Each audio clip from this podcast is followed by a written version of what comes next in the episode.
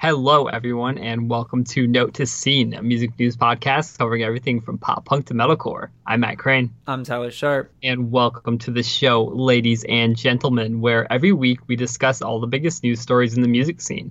Find more episodes of the show on Apple Podcasts, where you should please rate and review us. Email us at notescene at gmail.com. We have too much to talk about this week. Big news from Falling Universe and Panic at the Disco. But first, we're going to talk about the return of Underoath. You heard that right. New song, new album, new label. It's all happening. All right, let's go.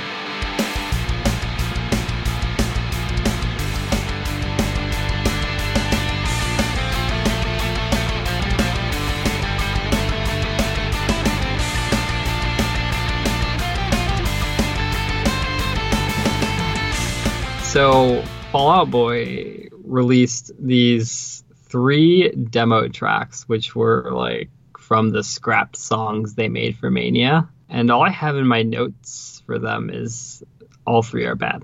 So I think we can uh, kind of just brush past this story this week. What do you think? The only word I have next to them on my notes is why. Why? Like they're just terrible. Hilarious. I like why why even put them out? Nothing even makes sense anymore with Fall Out Boy. Like Mania just needs to be erased from history, not dragged out like they're doing. this, this is Note Scene's final word on Mania. Absolutely. Absolutely. All right.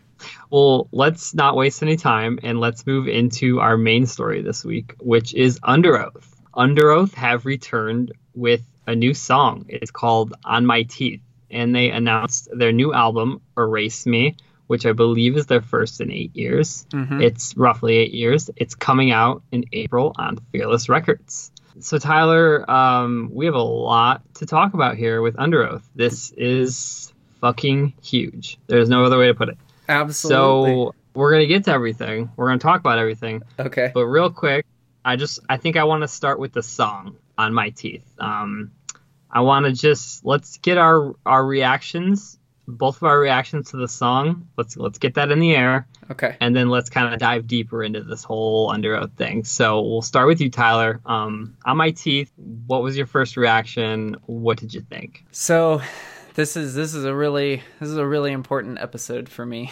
I've been waiting eight months to do this one. So Un- Underoath is uh, Tyler Sharp's favorite band of all time. All time. This band changed that, my life. So, I'm kind of jealous because I don't like I don't have a. It's so hard for me to say favorite of all time. You know, like I don't have. You have that one band. Like yep. there's no, there's no challenger to Underoath for no. you. They no, are. No your favorite. You know, I've had from first to last. I've had brand new. I've had Senses Fail at times. I've had you know Escape something the corporate, the starting line. Like I've just like right. I, I've blink even blink like blink mm-hmm. you could say is my favorite. I've never been able to have just that one. You know what I mean? Maybe brand new was the closest, but you have that definitive. You know that definitive number one band, and I think Underoath are a lot. They they are that to a lot of their fans, which Absolutely. I think is interesting. Absolutely. But I'm sorry to cut you off. Go no, ahead with your. Uh... I mean, that, that's a, it's a blessing and a curse. I'll put it that way, and I'm sure that will be uh, displayed throughout this episode. So this song, I like it. I don't love it, and I don't think it's the best that Underoath could be. So I, I'm just gonna break it down because I don't. I have so much to say about everything, and there's no way I could put it in a bit of a nutshell. So we have like this heavy electronic vibe right out of the gate. It's got this perfect intro that I wasn't really expecting. And the first verse is just this wall of sound that knocks you off your feet. And I was just grinning from ear to ear as soon as it kicks in.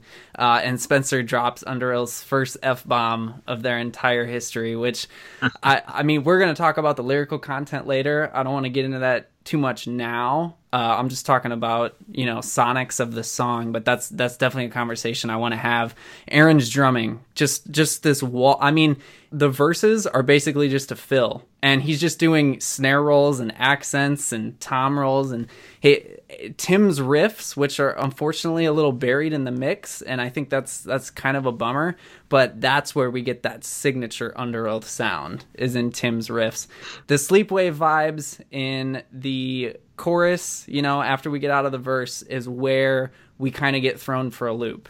So we have this wall of sound that is Underoath, and then once we progress through the song, we start getting these different vibes, and we're like, okay, this isn't necessarily an Underoath song. So Aaron takes a backseat to Spencer. Aaron really only yes. has two to three lines, depending on if you count like the backup uh, on Spencer's scream in the at the end of the chorus. But uh, Aaron's stutter beat that he plays in the first half of the chorus really kind of throws it off. He plays a four on the floor the second half, and I think that should be played the whole chorus. And I think if he sang it with the four on the floor the whole thing, it would have been much bigger. Aaron uh, Spencer's mm. cleans really holds it back.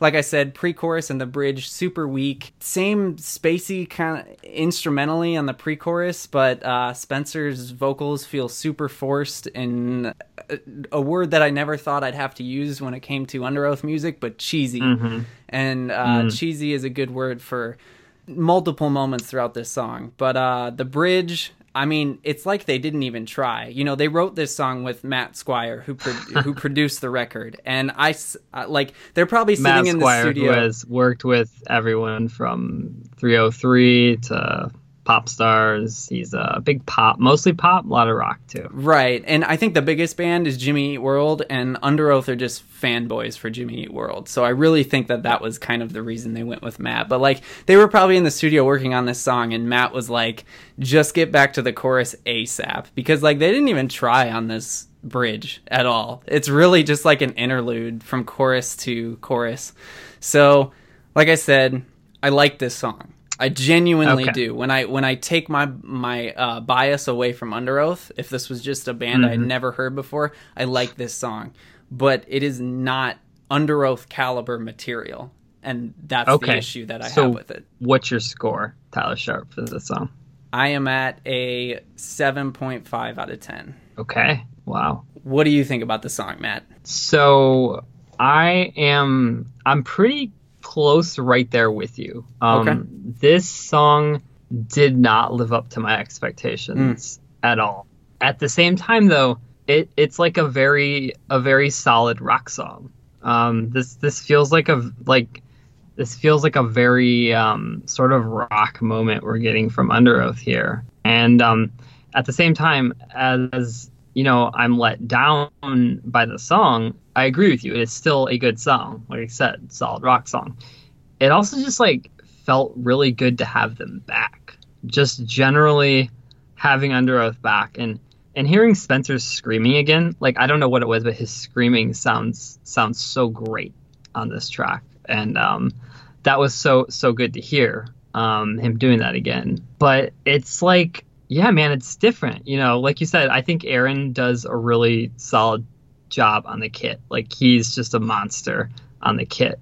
But I have you know a lot of weird little like nits to pick with this song. Like mm-hmm. like one thing is I, there's not enough Aaron. Like you know mm-hmm. you see what little Aaron we get is glossed over by Spencer doing clean vocals, which is something he's still apparently going to do. You know, carrying over from Sleepwave and the last Underoath album, he's going to try to not just scream but it's uh yeah it's just like this way more i this song gives me the impression we're getting more of a rock thing from underoath um than we have in the past. Like it's almost to me like they're they're doing a much better job at like what of mice and men are trying to do. You know what i mean? Like you think of a song like unbreakable by of mice and men and then you think of this and this is just that like but executed way more professionally and, and turned up but um, yeah, so I'm I'm at about a 6.9 out of 10 of the song. Okay. You know, I like it. I enjoy it.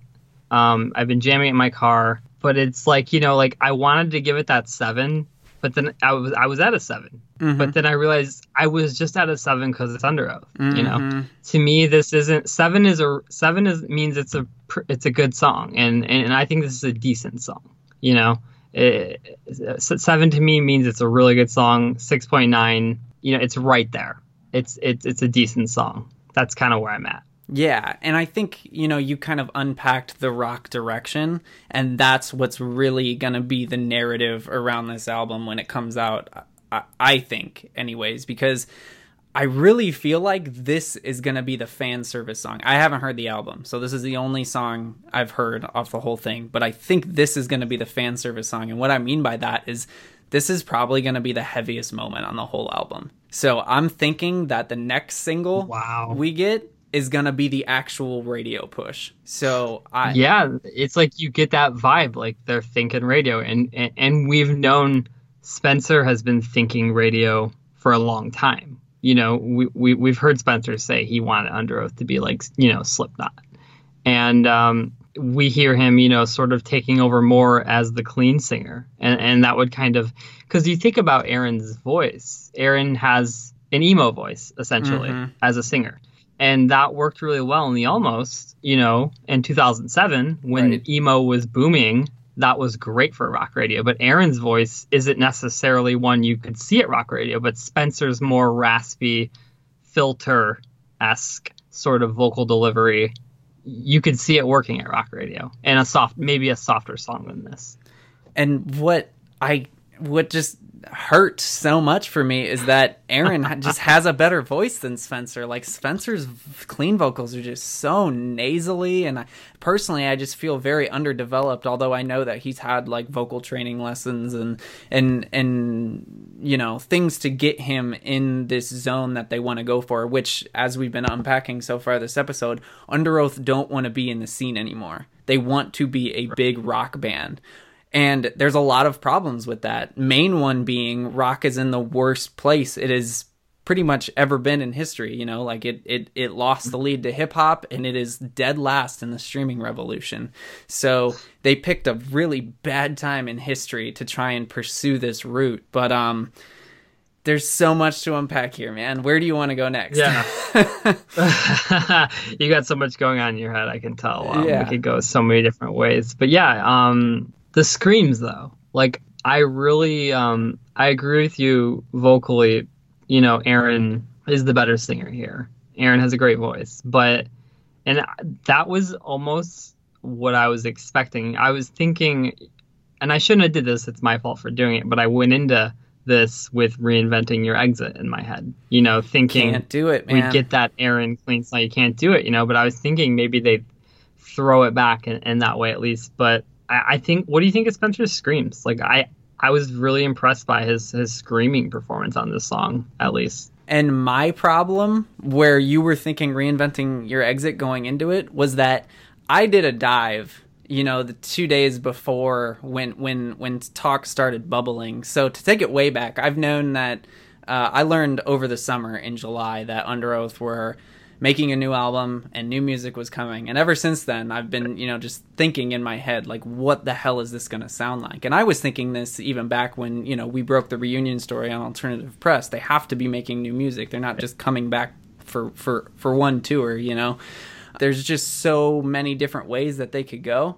And I did a dive two days before the song came out. Rumors started circulating that the announcement was coming. I, I had heard that the announcement was going to be Thursday, but I didn't get any confirmation. And then they they sent out CD unmarked CDs to people in the mail, trying to pull a little bit of a you know brand newy kind of thing. But the, which the under uh, the Wonder Years just did recently with their album, they sent out copies of vinyl to fans in the mail. So Underoath did a little bit of that, and Reddit started blowing up, and I did a few dives, and I found this sample on the teaser website that they had with their timer, and it had this 38 second clip of a song called No Frame, which is also on the album, and it's a very hmm. nine inch nailsy kind of song, and I was just just instant concern surged throughout my Oh, entire no, body man. that this this is gonna be so wrong. This is gonna be this is just gonna be the that it will destroy Under legacy what they're about to do. So I, I spent the- Everyone wants those rock radio ads. I- Everyone wants the rock radio ads right now. I just do not. I do not understand it. and it's so backwards. But I was so concerned that I literally literally listened to Define the Great Line front to back at least 10 times before the official announcement came out. So I was in full 2006 metalcore mode by the time I heard this song. So you were, whereas I was, I was reinventing your exit. You're sitting there like writing on the wall, like bring it on. I I just wanted it to be heavy. And Yeah. that's why I said when this intro comes in and then Spencer comes in with his just wall of sound screams. I I was grinning ear to ear. I was like, this is under Right. right? Like Right. Aaron's playing a fill for an entire verse. And it's just this It- wall of sound. It it that when it, when it kicks It's a in, very- man, it's great. it's a very hard song. Like it, this is an aggressive song. It's fast, but it, it it's um it's streamlined in a way. Do you know what I mean? It's It- it- formulaic, it and feels- Underoath yeah, hasn't it feels formulaic way more streamlined. And formulaic than um, you would expect from Underoath. You know, the thing about Underoath is they've sort of trapped themselves in this point where you know they innovated so much. They were pioneers first off to Mhm. start with, and then they kept innovating and they kept innovating and they've become innovators. And you get to this point with Underoath where they're sort of trapped in this box where it's like if they're not innovating, what's the point? You know, like I- I wanted that sure there was that part of me that wanted some throwback things you know from Underoath like i Mhm. wanted something like they're only chasing safety. But what i really truly have always wanted from this band is something i'm not expecting. I wanted them to just come out with something new that just blew me away. Mhm. that's sort of the expectation i have for Underoath at this point.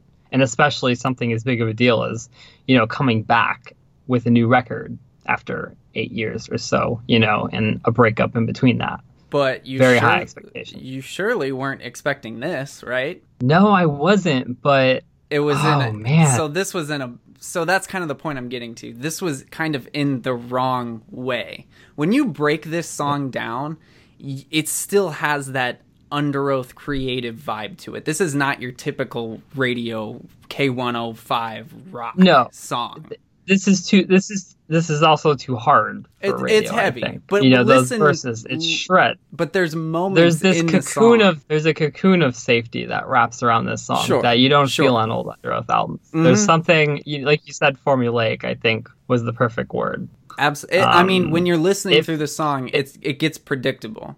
You know, like you know Yeah, that they're gonna if- hop back into that chorus. it might even sound weird but you know like um it's almost it was almost it's almost too easy of a listen there's no there's nothing challenging there at all about I- this song. And Underoath records have been a challenge in the past and i've enjoyed that. I didn't instantly get into Underoath. It took me time. Mm. you know what i mean? It took me time and work. And this song to me you know I, you can still hear the fact that they are such professionals and like Mhm. excellent musicians on the song but this doesn't sound that different than something like you know a wage war or some other metalcore band could write to an it's extent, not that far off. Right? they're not they're not doing anything so special here you know? That's, that's why i come at my score of 6.9 you know? I'm just sort of not quite middle of the road. It's it's a decent it's just a decent song. Absolutely. But I mean, they're like you said before, they're in a very um, unique position with the route that they're trying to go. They're trying to be a big radio rock band,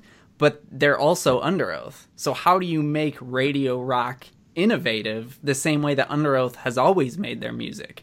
And I think this was kind of their best uh, shot at doing it while also being a fan service by being heavy. I really don't think And- the rest of this album is going to be heavy. yeah and this song we, we sort of come up, come at that that dangerous middle point right Right. of trying to be innovative but trying to you know be more radio friendly and the, the, the two just never really meet that well you know what i mean it, you sort of got to go one way or the other i right. feel like yeah. I mean, you can't. you got to go have- full in you can't I, it almost feels like a hesitation in a way you know like they didn't go all the way in w- one direction because they knew that they.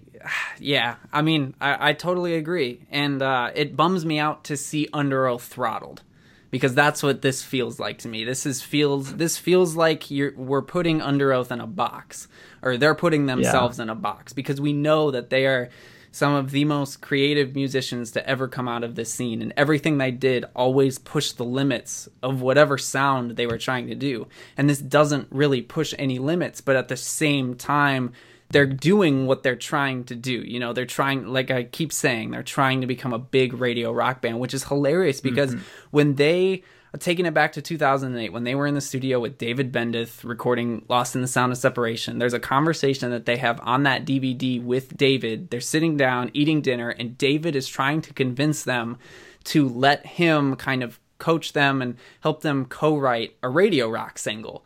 And Tim is literally getting offended at the thought right. of Underoath doing that. And and then they start bringing up like you know, Nickelback, and Tim like almost stands up and he's like, I could shred all right. over that dude's face. And then it cuts to David on a cutscene, you know, away and he away from that conversation, and he says, you know, not everyone can be a Paramore, not everyone can be a Breaking Benjamin, and uh, right. it's just it. It's very as a diehard Underoath fan, it kind of hurts to see them wrestle with this idea so much to be what they said they were never going to be. And I got I just got to preface it by saying again it, it, still feels so good to have them back. Yes. You know, absolutely. even though I'm let down, there's just a certain smile I get. Like I like the fact that I can hear an Underoath song in 2018. I got what did you think of the video? Because the video I thought communicated a certain intensity and like a certain urgency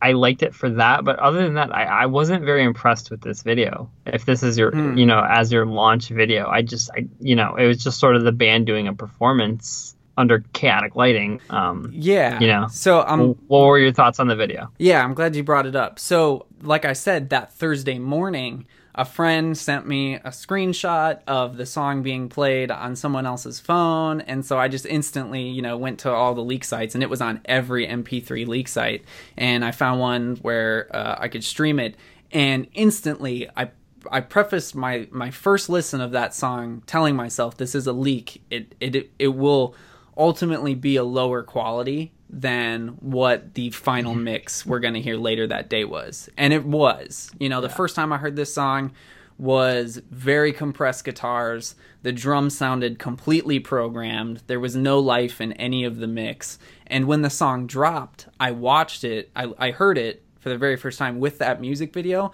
and I loved the way the music video conveyed this sense of sense of urgency that I've really missed mm-hmm. in music over the years that Underoath right. brought to the table with both They're Only Chasing Spencer, Safety and Define the Great Line. Spencer looking at like grabbing the camera and looking into it and screaming like a maniac. He just has a certain camera presence in music videos that you know communicates intensity that like other musicians just don't have. You think back to music videos like like writing on the walls and everything, mm-hmm. like just the way he sort of just comes at the camera in a very like s- sort of psychotic way. Like you don't see other musicians approach a camera the way he does. It's almost like you can tell sometimes he's grabbing a camera and pulling it to his face, you know, and Absolutely. the way he holds his mic, and it, it's a very, uh, it's a very um, sort of aggressive stance, and it, that was cool to see in the video. Absolutely, this one really reminded me of the "In Regards to Myself" video um, oh yeah, where oh, he's shit, yeah. in that room and he's kind of grabbing a hold of the camera and he's yanking on that right. bed. And I mean, they just nailed their aesthetic back then. Whereas, man, I think uh,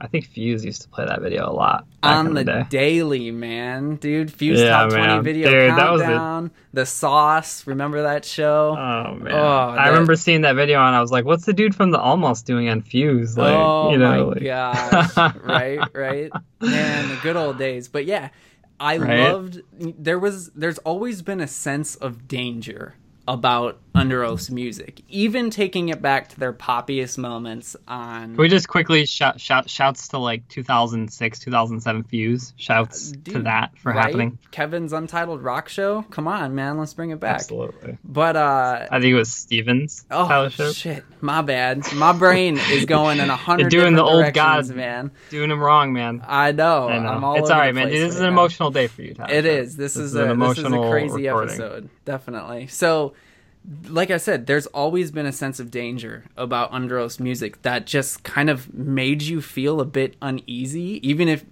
but still inviting. Like you wanted to feel this this sense of just like urgency about this music, even when you take it back to say.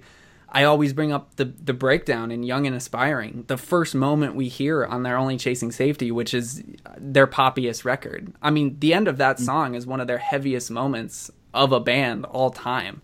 And there even the album cover that they have there is one of you my favorite talk, album covers of all time. You want to talk about urgency? Aaron's clean vocals when they first come in on that track. Absolutely. Like that's dude. urgency, you know, defined. Like you just feel like this is an important song. Like everything yes. Aaron makes you feel like everything is at stake on that song. You know? Absolutely, that And- band is perfect at making you feel like. and that's y- why that's you- why that you know that's my favorite record. That's that might Mhm. even be my favorite. One of my it's one of my favorite Underoath songs. You know, but that's why you know that's my favorite record. There's that this this this manic sense of you need to listen right now. This is really important to that whole fucking record. That I don't know if I've ever heard another record that you know sort of moved me in that way and, and captured my attention that way. That's why that's my favorite Underoath record. Exactly. Importance is the perfect way to describe Underoath's music. When you listen to it, you feel like you're supposed to be listening to it. You know, like you're like you're sitting in a classroom and the the professor is saying things and you you know, you feel like you should be paying attention to it. And when you listen to Underoath, they always make you feel like you're there for a reason and they they always have your attention no matter what they're doing. And this music video really helped me to tie into the rest of the song that you know, when I watch this music video, I can't look away. And that doesn't Right. that doesn't happen to me a lot. I've said it on the show many times before that I am not a music video person. They really never do much for me, and I haven't even always liked a lot of Under music videos. But this one, I I think performance music videos are somewhat underrated just because of how you know the the modern metalcore movement kind of destroyed them. Well, and it defend it depends on the performer, you know. And Absolutely. Spencer is is a world class performer, Exactly. You know, when it comes to stage presence and videos. Absolutely. So, seeing this video with the song to get back to your original point on this, Other, you know, other musicians I've talked to, you know, from maybe smaller bands or medium sized bands, like who didn't know Spencer. You know, I think Spencer was kind of reclusive for a while, and and only the past few years has he really like gotten to know a lot of musicians in the scene and sort of Mhm. befriended them. There was a while there where a lot of musicians as I knew looked at him like a god. You know what I mean? You didn't Absolutely. they didn't hear him talk much, and he was just sort of this towering, menacing presence on stage, and that was just sort of all they knew him as, and like this this godlike figure. absolutely. And you really got, I feel like that uh, demeanor and that description of Spencer really came after Define the Great Line came out. He's a demon on that record, man. He His range on that album is absolutely ridiculous. And I know you and I have the argument all the time off the show that you say the math is all wrong on that record. And it is, but Right. it's still so incredible and the math That's is what I- 100% wrong. That's what I appreciate about it, though, Uh-huh. is they really push themselves in these weird, uncomfortable direction. That's what I, you know, I even like about disambiguation. You Mhm. know, they Absolutely. they sort of push themselves in these weird directions. I'm all for it. Like, let's find something new. You know, um, man, not to not to go back to Fuse again, but didn't Mark Hoppus have his own show on Fuse? Mark, Remember that? Uh, yeah. God, what was that called? I almost called Oh, it Mark Hoppus Hoppus. something. Yeah, Hoppus. Were Underoath on it at one point? Oh, I'm sure. I'm I'm I totally feel like sure. they were.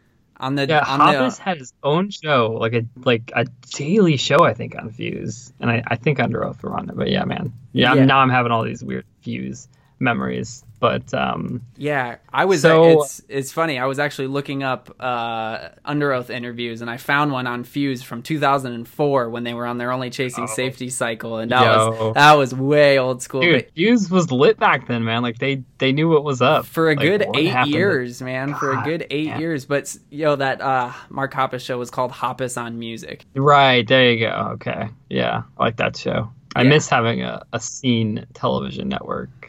Um, Just I'm sure a lot of our listeners missed that too. Absolutely, just another product of a dying scene, man. So okay, so Underoath have signed to Fearless Records, Mhm. um, and I got to come out like right here and say I think this is the wrong move for a number of reasons. A, I think Underoath returning should be a much bigger deal. Mhm. Um, Fearless just is not a big deal kind of label. You know, I think Underoath should be signed to a major or maybe some bigger, more established indie, possibly. But but most likely, I think they should be signing to a major.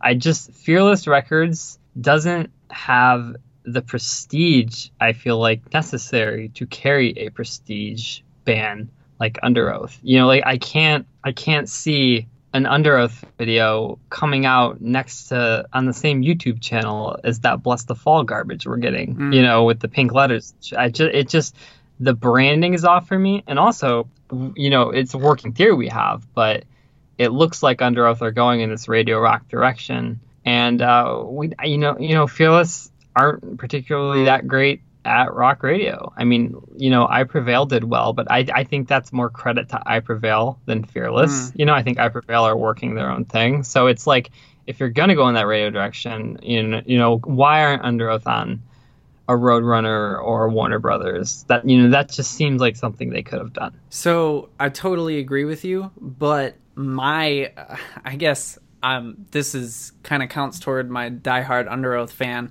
my uh, response to that it was just kind of immediately when I found out that they were on Fearless that they were turned down by any major label because I mm-hmm. feel like if if if they had the opportunity to go to a Roadrunner or mm. uh, or Warner Brothers or any major label, they would have taken yeah. it.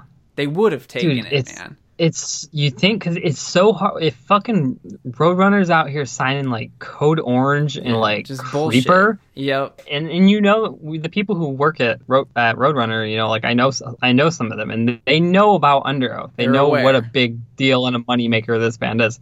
So I, I just couldn't see like Roadrunner turning them away, which is I'm you know I'm bringing bringing up Roadrunner because that's probably one of the bigger rock labels, but fuck, man, you know, like Sleeping with the Sirens just went to Warner Brothers. You know, like I, I don't see why Underoath couldn't have done that. You know, Atlantic's an option. Yeah, there are, you know, Capitol. Like there, you know, there are some labels, some big labels, I think, that could have really blown this out and and, and helped Underoath execute this vision. Yeah, I think comebacks are very um, unique situations, and Underoaths is also very unique because they built up a lot of stamina with the Rebirth right. tour and then the Bring Me the Horizon support tour.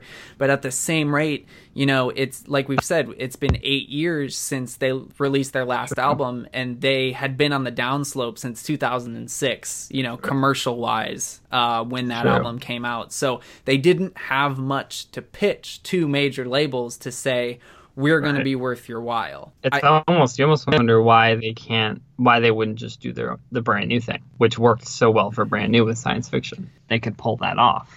You know, brand new did it and still got you know the number one record in the country. Yeah, I mean, like I said, it's it's really every comeback is a unique situation. And Underoath's fan eh, eh. base, and, and, while Die Hard, just does not operate on the same wavelength as brand news and mm-hmm. i i was so interested to see how the socials were going to perform how the song was going to perform in the you know one to five how many retweets how many likes after. how many shares exactly i was i was refreshing like on the hour for the last yeah. five days to see what they were doing and uh, i'll just you know i'll just go into it right now so we're recording Sunday night. The song was dropped Thursday afternoon at 4 p.m. Eastern. Um, the song on uh, on Spotify had 77,000 plays in the first day, and now it's sitting at 153,000. And the mm-hmm. YouTube video is sitting at 376,000 plays. Uh, they mm-hmm. did get on to the the official Spotify metalcore playlist and Crash Course, which is kind of yeah uh, Spotify's post hardcore playlist. The Facebook post was probably the brightest light. It got over yeah. twenty thousand uh, reactions on it, and it got close to, if not over by now, ten thousand shares, which was really cool to see. I knew that they were going to get their most momentum on Facebook because if you get anything to get even a little attention on Facebook, it's really going to ride. But the problem is getting so, that attention about those numbers, like for me, they're disappointing. Um, yes.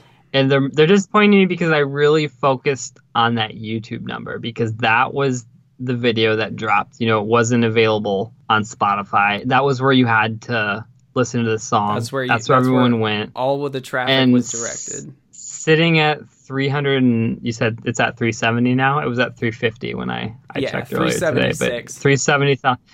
That to me, it just it seems a little low, doesn't it? So, um, you know, for example, the new Falling in Reverse song we're going to talk about yep. already has more views than that. 429. And that, that there's something wrong with that. You know, Falling in Reverse drop a Lucy single and it has more views than the Underoath comeback. That doesn't that doesn't feel right to me. It feels like something You know, maybe it's the, the quality of the song. I don't know what it is. Maybe some people have moved on, but that that just doesn't feel like the a big response that I was looking for for Underoath to have.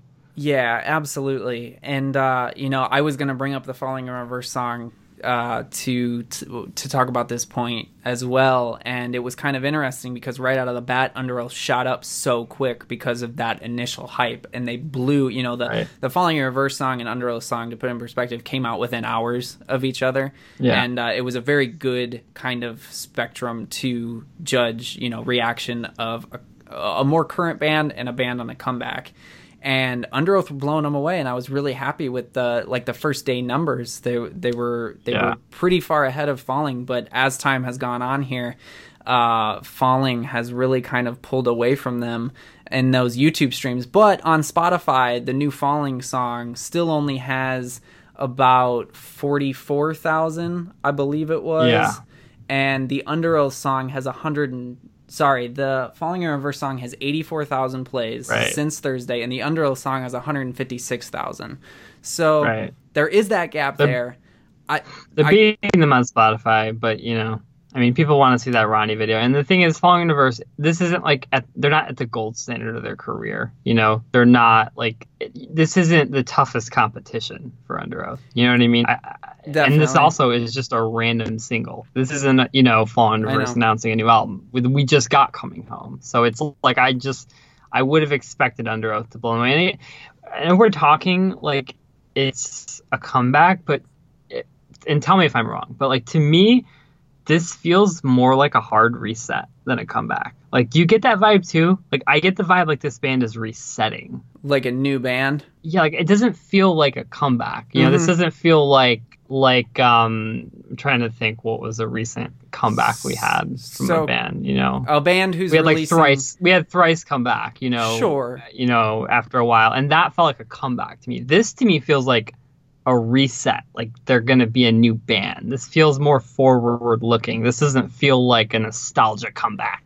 Exactly. Know? This comeback is not a fan service. And when I say that this song is the fan service, that kind of puts it all in perspective because this is not the old Underoath that we knew and loved. You know, this this is a band who is quote unquote coming back to be a different and bigger band than they were before. Whereas we've had other bands come back as a way to kind of capitalize on nostalgia more so. You know, yeah. like there's a band, anyone who was around during the Screamo era in the mid 2000s, there's a band called As Cities Burn who are on Solid State, and they're going to be dropping new music later this year. And I can say that because they've played new music. On, it's on YouTube. You can go look it up. That is very reminiscent to the Son I Loved You at Your Darkest era and we never got the proper follow up to that. So it's looking like we're going to get a proper follow up to that album finally after mm-hmm. what, like 12 years. That is a fan service thing to do because that band doesn't need to come back. And if they do come back, they don't need to write that album. So lyrically, um, this song read to me, you can read it a couple ways, mm-hmm. but I read it it's an indictment of someone or it's an indictment of God you know, I don't know. It, I don't know if it's an indictment of, of God per se. You know, there are these themes sort of of Underoath struggling and rejecting religion that have sort of been making the rounds. But Spencer's singing about, you know, where were you? You know, sort of like you turned your back on me when I was in the darkness. I'm in the darkness again. I don't want you anymore. Uh, you know, it's it, it's a, the song is an indictment of someone. I don't know if it's a girlfriend or if it's God or a family member, someone who betrayed Spencer, um, what are your thoughts on the lyrics, Tyler? Yeah, so it definitely has to do with their past and their relationship with Christianity, Christianity and religion and God as a whole. And I have talked to Aaron, Spencer, Tim multiple times, you know, since what 2014, 2015 about where their kind of religious ethos lie now in current day because they were already straying away from them when disambiguation came out and they were having these conversations about not being a quote unquote christian band anymore so i think this song is more so it you're you're totally right. It can be interpreted in, in many different ways, but I think it's mainly towards one, the church, and two, the Christian music industry as a whole. Aaron, I mean, you think of this lyric, "You got the best of me and stabbed me in the back." Right. I mean, so, you know, is he talking to God there? It's like this religion got the best of him and he gave his all to it and it, it turned his back on him. Is, to, that, is that how we're supposed to read this? Kinda. So to unpack it a little bit, Aaron, when he left Underoath, he embarked on a solo career and it was a worship career and it was cemented 100% in the CCM industry which is Christian contemporary music and that industry much like country music is completely separate from the rest of the music industry and honestly the CCM industry is more sinister than even the pop well, yeah, look, music industry. A, I mean yeah, that's a whole it's it's a whole that's a whole podcast. Exactly. It's a whole different conversation. But i will say you know emery is actually making a documentary right now about this industry and how it kind of capitalizes yeah. on on manipulating people's perceptions of god. Okay. And so I, I read it more as so i was reading it as an attack on this song was an attack on God, whereas really it's an attack on organized religion, not your own personal faith because or their own personal that, faith. It's an attack on the system. Exactly. Because I, that makes more sense. He's saying, you know, what you believe, your life is a lie get over it, you know. Exactly. Save yourself, no one else. I'm not your fucking prey. All these lines. So that's where a lot of that mid 2000s Christian screamo, post-hardcore, metalcore, pop punk, tooth and nail, solid state era is at nowadays, you know, and I I I, yeah. I kind of give a lot of credit to that to the Bad Christian podcast that Emery runs. You know, we and that's how I found all this music. That's how I got into the music scene. We found this kind of scene that we could exist in and also exist, you know, within the Warped Tour greater kind of underground screamo whatever scene it was. But we were taught these things growing up that were wrong. And right. a lot of us, you know, kind of now that we're older, we've grown up, we've realized that some of those things were wrong and we're pissed. Right. You know, we're mad that exactly. we were taught these things that were so wrong growing up. And I really feel like that is the ultimate gist of this song. And we Makes could go deeper, but that that's yeah. the whole thing. They're mad about how they were kind of led astray growing up, but they were told yeah. that they were on the right path. When you when you put it in that context, it actually makes perfect sense. It's funny. I was like, are they really saying are they really saying, you know, fuck you God, you turn your back on me? But sorry, do you have anything else on Underoath, Tyler? You want to speak on? We've gone pretty long Underoath. We have, and I could probably go for three more hours. But um, I'm I'm very excited uh, that this band is back and we can have these conversations. I I. I'm hesitant with the song, and I've never been hesitant with Underoath's music before, and that's why I gave it a seven and a half out of ten. But uh, like you said that's before, it's a good score. I'm so glad that this band is back. They seem happy with one another. They seem like they're good friends because we'll have to do the Underoath cast, but this band has never been friends with each other ever. They've broken like, up like uh, five times behind oh, yeah. the scenes over their career and uh, that's a whole yeah that's a whole thing it's a whole um, other thing and we don't we're gonna have to do an Underoath bonus episode because we could go album by album history by history we got it we um, quickly i just want to shout out spencer's blonde hair in the music video i think it looks fucking fire that's a nice change up you know from We've I always seen him in Underoath with black hair. I and, got a lot um, to say about that too, but we can't. yeah, I think we. Okay, so real a, quick before we, real quick before we move on, okay. uh, first week sales predictions for the album. Oh I want to do it now. God, um, I know you know the numbers like by heart, so just run me down, run down the first week sales of Underoath's career uh, real quick. I don't have "They're Only Chasing Safety" because that was the first real push that they right. got, and it wasn't that high. But that album did end up. It wasn't gold. high, but that album sold a lot. It burned for a long time. It went gold, it's, sold it's, over five hundred thousand. Really got to be close to platinum at this point, as I think. Define is. But Define did ninety eight thousand first week. Lost in the Sound did okay. fifty four thousand, and Disambiguation did twenty four thousand. Okay, so where do you see Underoath coming in with this record? Oh, I have thought way too much about this in the last week, Matt. You have no idea. And I've kind of come, due to the current state of the scene, as anyone who has listened to this show knows, it is not well, and rock music is not well. So I kind of looked at it uh, compared to another comeback, and that was Saosin. And Saosin's comeback mm-hmm. album did 11,000 anything mm-hmm. over 11,000 I will honestly be content with. So I am going to go with 13,000 first week for Underoath. Where are you at, Matt? Yes. You know, we it's tough. I, I I'm I'm I'm jumping between I feel like it's got to come down from disambiguation, mm-hmm. which you said did 25,000, 24. Right? 24. Okay, so right around there. I'm feeling, you know, I'm feeling about 17. That's where I'm gonna. That's 17. where I'm gonna stick at. God, 17. I will be elated with seventeen thousand. Man, I will be I just, so I happy. I think the fans will rally. I think that's an appropriate drop. Um, but we got to move on to our next story. Um, great talking about Underoath. Before um, before we do, can I hold you to doing a bonus episode the week that the album comes out? Uh, we will talk about that. okay. All right. All right. All right. Next story. Five Seconds of Summer have returned with a new song. Um, it's been a while since we heard from these guys. The song is called "Want You Back." Have you had a chance to listen to it, Tyler Sharp? Oh, I gotta switch gears here. Okay. Yeah.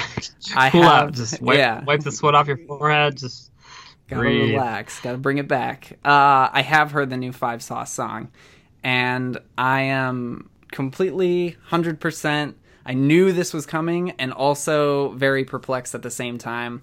They're a pop band like we said when they were on our most anticipated albums list, we're just like they have to be a pop band now because the last quote unquote pop punk album that they did didn't really get them anywhere. So they've gone away, they've come back, they're a pop band now for from what we know from this song. Interesting, only Luke is on this song from what I can tell. You know, correct me if I'm wrong but uh, there's some backups in there from the other dudes. Okay, but it's mainly just Luke, and I think that's kind of Luke. interesting in and of itself, and we can unpack that a little bit. But so, the very intro to this song, I thought I was listening to that Logic song, one eight hundred. Uh, it's the keys are a little similar, and it's got kind of those uh, those strings in the background that give it the exact same vibe. And then it comes in, and they just rip off the 1975. So where I, are you at? Do you like the song? I do, do not, not, like, like this song? song. I don't think it's what they need okay. to do. They needed to just become the next One Direction. Like like rip off Logic. Let's do that. You know, let's not rip off the 1975, who are a much much smaller output of a band. But uh, mm-hmm. I am at a six out of ten for the song. What okay, you, yeah. Um, it's funny. I had the I had the, I had the exact same reaction as you. Is the one eight hundred piano riff came yep. right in, and of course it did. And the one eight hundred piano riff is jacked right from the car radio riff from right. Twenty One Pilots. So it's like, of course they're gonna do a Logic, Twenty One Pilots, yeah. Chainsmokers, Spotify core EDM pop song. And yeah, no more rock. You know, the last album sort of doubled down on rock for them with songs like She's Kinda Hot. I think going pop for this band at this point, I think it's the right move. Mm-hmm. I just think this song is uninspired though. And this yes. song is the wrong song. And um, I'm at about a 5.5 out of 10 with the song. Okay. Um, one of the more interesting things I noticed about it is that like Luke is embracing he's he's Australian. He's embracing his his accent, accent. on this song, yep. almost like a la Ed Sheeran. Like, did you notice that? Like, because when you think mm-hmm. about a song like "She Looks So Perfect," they're affecting American accents on that song. Absolutely. You know what I mean? You wouldn't even know they're from Australia, but he's. It's almost like now that Ed Sheeran with his accent, you know, that British kind of accent is having so much success. Like the, Luke is letting that go. I thought that was really interesting, and it seemed calculated to me because I had never heard the band actually sound like an Australian band, you know, vocally. And and this is the first time he's really like letting his natural voice out. Definitely. So when I heard, first heard the intro, I was 100% on board. I was like, yes, five seconds of summer, just rip off 21 pilots. You're just going to soar to the top of the charts. And then it kicks in and they're just ripping off the 1975. And it's just like, why? Yeah. You, you have such an opportunity here to just steal 21 pilots and steal the click. Just do it. Yeah. So I'm at a 5.5 out of 10 this could grow on me. Like you know, I just right. I like dark pop a lot, so mm-hmm. there's there's potential it could grow on me. But as of now, that that's where I'm at. Did you see the tour they announced This is the other thing I want to talk about. I saw a headline for. it. I didn't see venues or They, anything. okay, they announced the tour. Yo, homie, fam, they're straight up playing House of Blues. Oh my Like, god! all the American dates. So they're pa playing Thousand Caps. They're playing some Oh. theaters. They're like 15 to 1800 caps. Wow. Like, this just goes to show what can happen to a band, you know, when they're gone. You know, because the uh, debut album, what did it do? Like 300,000 copies first week. it went like gold, right? 325. Yeah, yep. Yeah, it was up there. And then the second album, um, the one where she's kind of hot, you know, something. I thought. big drop. yeah. Yeah, didn't I don't even think it went gold. You know, but that's still a lot to sell. You know, and they were playing huge fucking shows. Right, but no hits. And you know, you go away, yeah, no hits. You go away for a few years, you have no hits, and now they're playing, you know, the same size venues as Oh, all as Time Sleeping with Sirens or Falling in Reverse.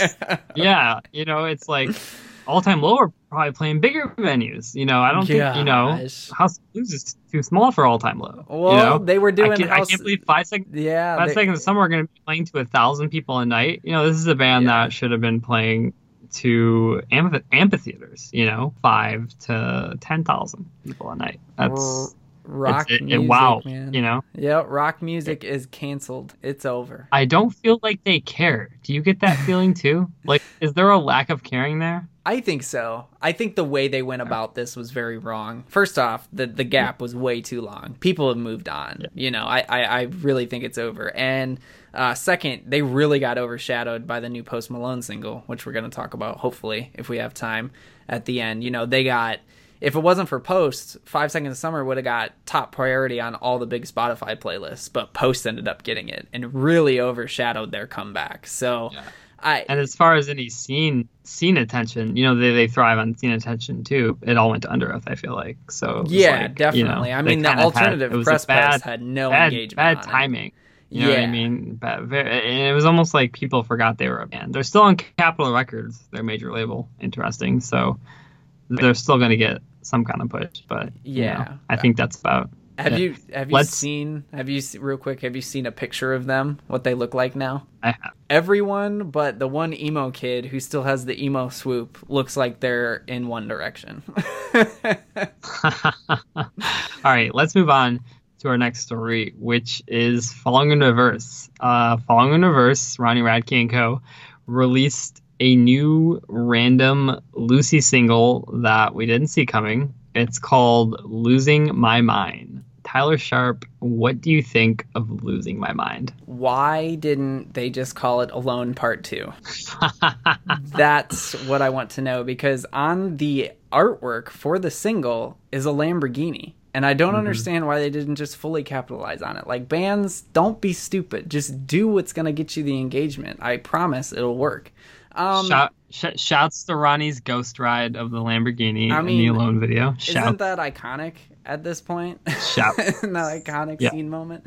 So the song, it is not what I want from Falling in Reverse. We should not be reverting to rap. I thought we were past that on the last album. This song is kind of a mix of Fashionably Late and Coming Home, where we have this big kind of ethereal ambient sound, but he's also throwing down what apparently he thinks are sick bars.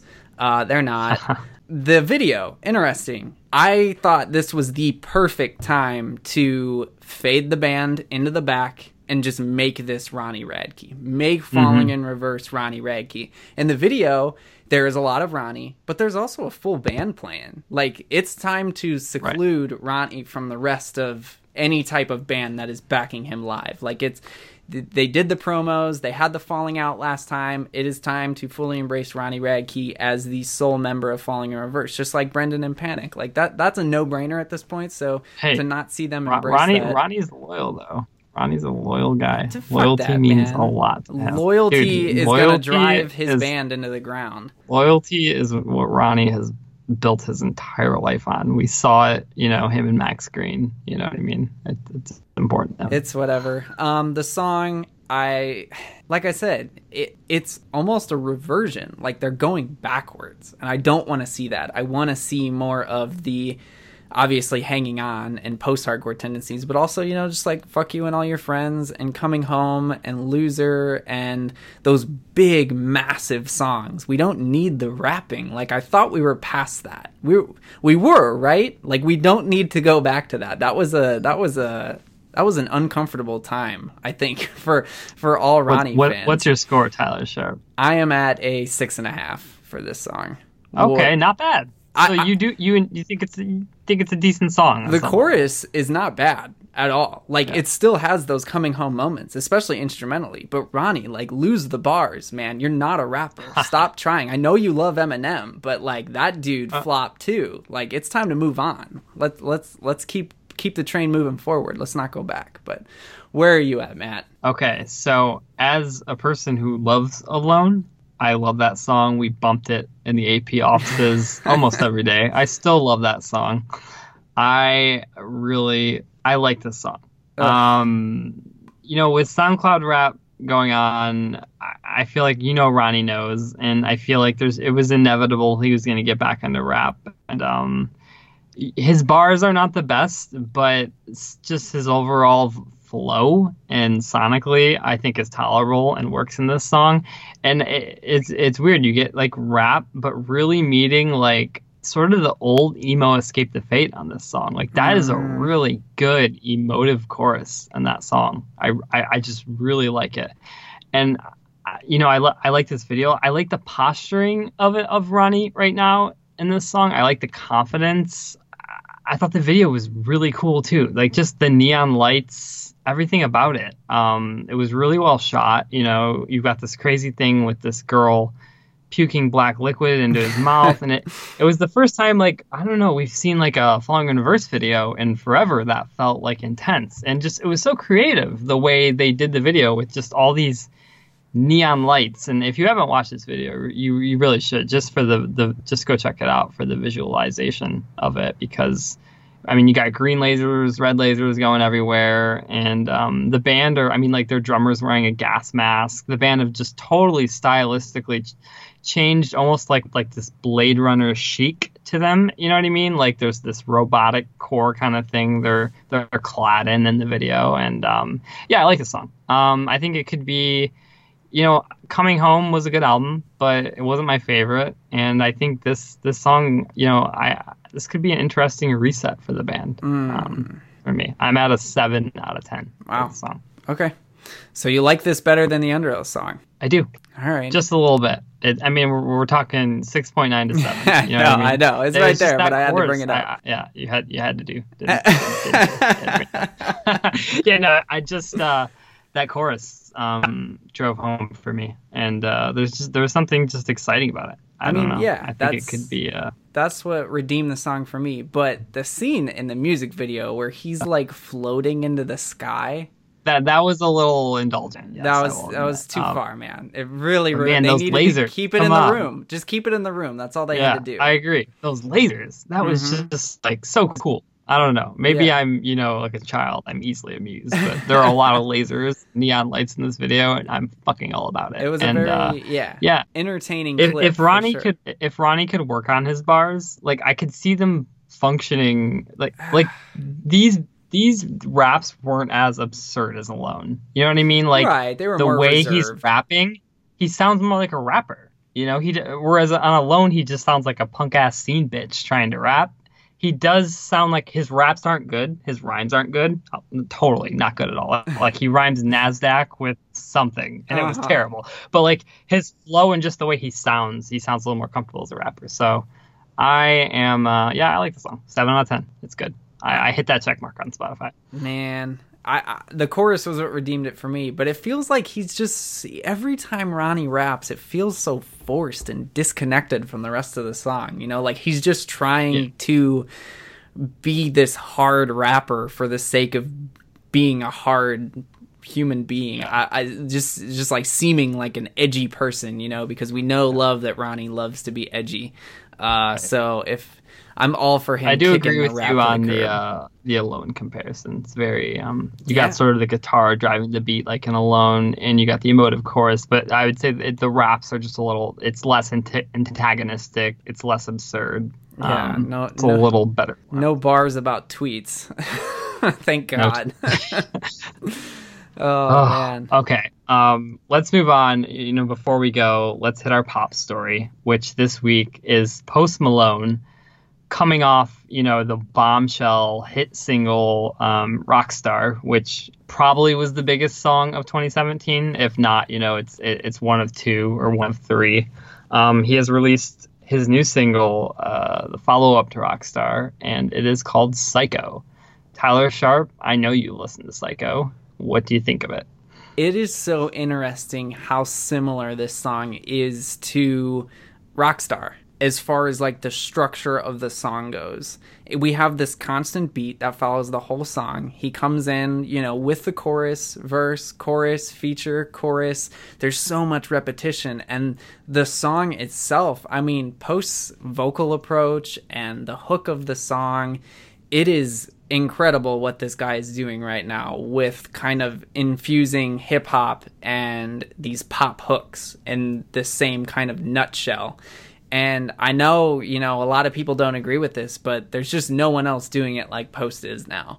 And he's proving time and time again with every song that he drops that, you know, White Iverson was not this kind of one hit wonder kind of deal. And Post just Well, no, I mean, what the fuck is White Iverson? You know, Uh, most people right, now everyone- know him for uh, Rockstar. right, you know? exactly. And And people Rockstar before that, I was congratulations. you know? Right. So Rockstar, to put it in perspective, was number one uh, worldwide on Spotify as the highest daily stream song for I think it was over a hundred days in a row since like the day of its release to passed up to Christmas.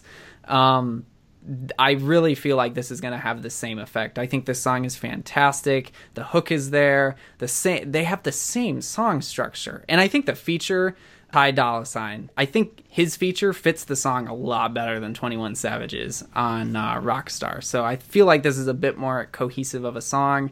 Um, it had over 5 million streams on Spotify in its first day and it's about to dethrone Drake finally off the top of the Spotify charts for God's Plan.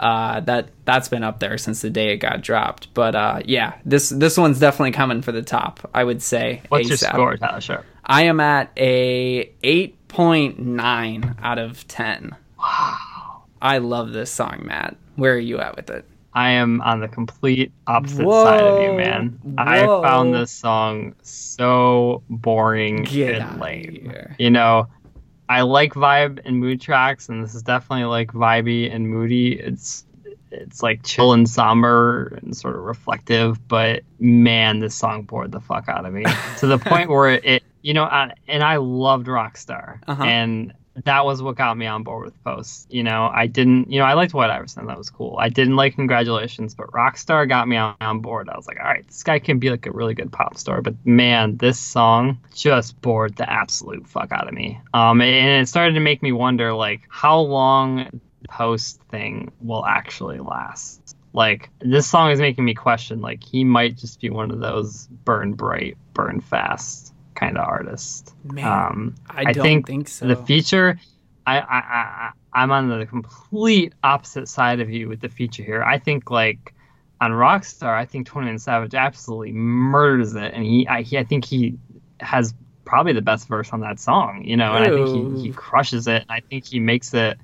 You know, he just makes it so interesting, and there's such a good contrast there. And um, it's that's my favorite part of the song is when Savage comes in and Ty Dolla Sign here seems so fucking like misused. He he he's barely distinguishable from Post and their flow and their singing. It- it- it- Ty Dolla Sign is like a hook guy. You know what I mean? That that's what he's usually used for. You know, or or adding a verse to a Fifth Harmony like he did, and it just he just blends with Post, and it feels like a weird place to use them. And um, so yeah, so I'm totally on the opposite side of the feature.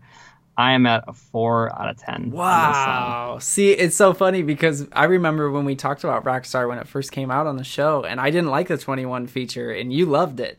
I Oh, just yeah. love I'm how all, all about it. I love how Ty's verse here fits with the song. It serves the song. It's not trying to be boastful and be its own thing. It's just it. See, for me, it was just a little more fog injected mm. into a bunch of fog stuff. Yeah, like I mean, just, you didn't like the song as it like is. right. It just felt like one thing just falling out of Post's mouth to me. Man, I just feel like his flow and the way he delivers everything on the, you know, his his uh, his vocal approach to it. I, I thought he nailed this song, and I don't think I'm alone, man. It got over five million streams worldwide on Spotify. Yeah, no, and, and, like, listen, I didn't like "Congratulations," and that song which was fucking was a huge. Banger, you know? banger um, nation. I just, uh, yeah, I, I, this is the first. I'm just, I'm questioning, you know, the longevity of Post now. I'm wondering how, we'll how, how how real is this and how big is he going to be for how long you know we, I, right. I don't know i don't i don't think this song is going to do as well as rockstar i'm going to say that I you know it we'll see. It's already up at the top of the Spotify charts. It's got just Drake to dethrone at this point. Um, we'll you see. Know, at it's, this point though, like anything post drops, you know, old exactly. stuff is on the charts. So exactly. it's like I yeah, I just I don't know that that that is all I feel confident about is that I I don't think it's gonna do what Rockstar did. Um, we'll see. We, we, you know we got his his follow up album coming out later this year, Beer yeah. Bongs and Bentleys. So we'll see if he can actually follow up and deliver. But I think you know he's on the right track. Hopefully, there's a there's a Lil Peep feature somewhere on there. We'll get. I mean, a, hopefully. I, absolutely. All right. That is it for the show this week, everyone. Thank you so much for listening. If you enjoy the show, please take the time to rate and review us on Apple Podcasts. If you have any questions for the show, email us at note to scene at gmail.com. Thank you so much, everyone. We will see you next week.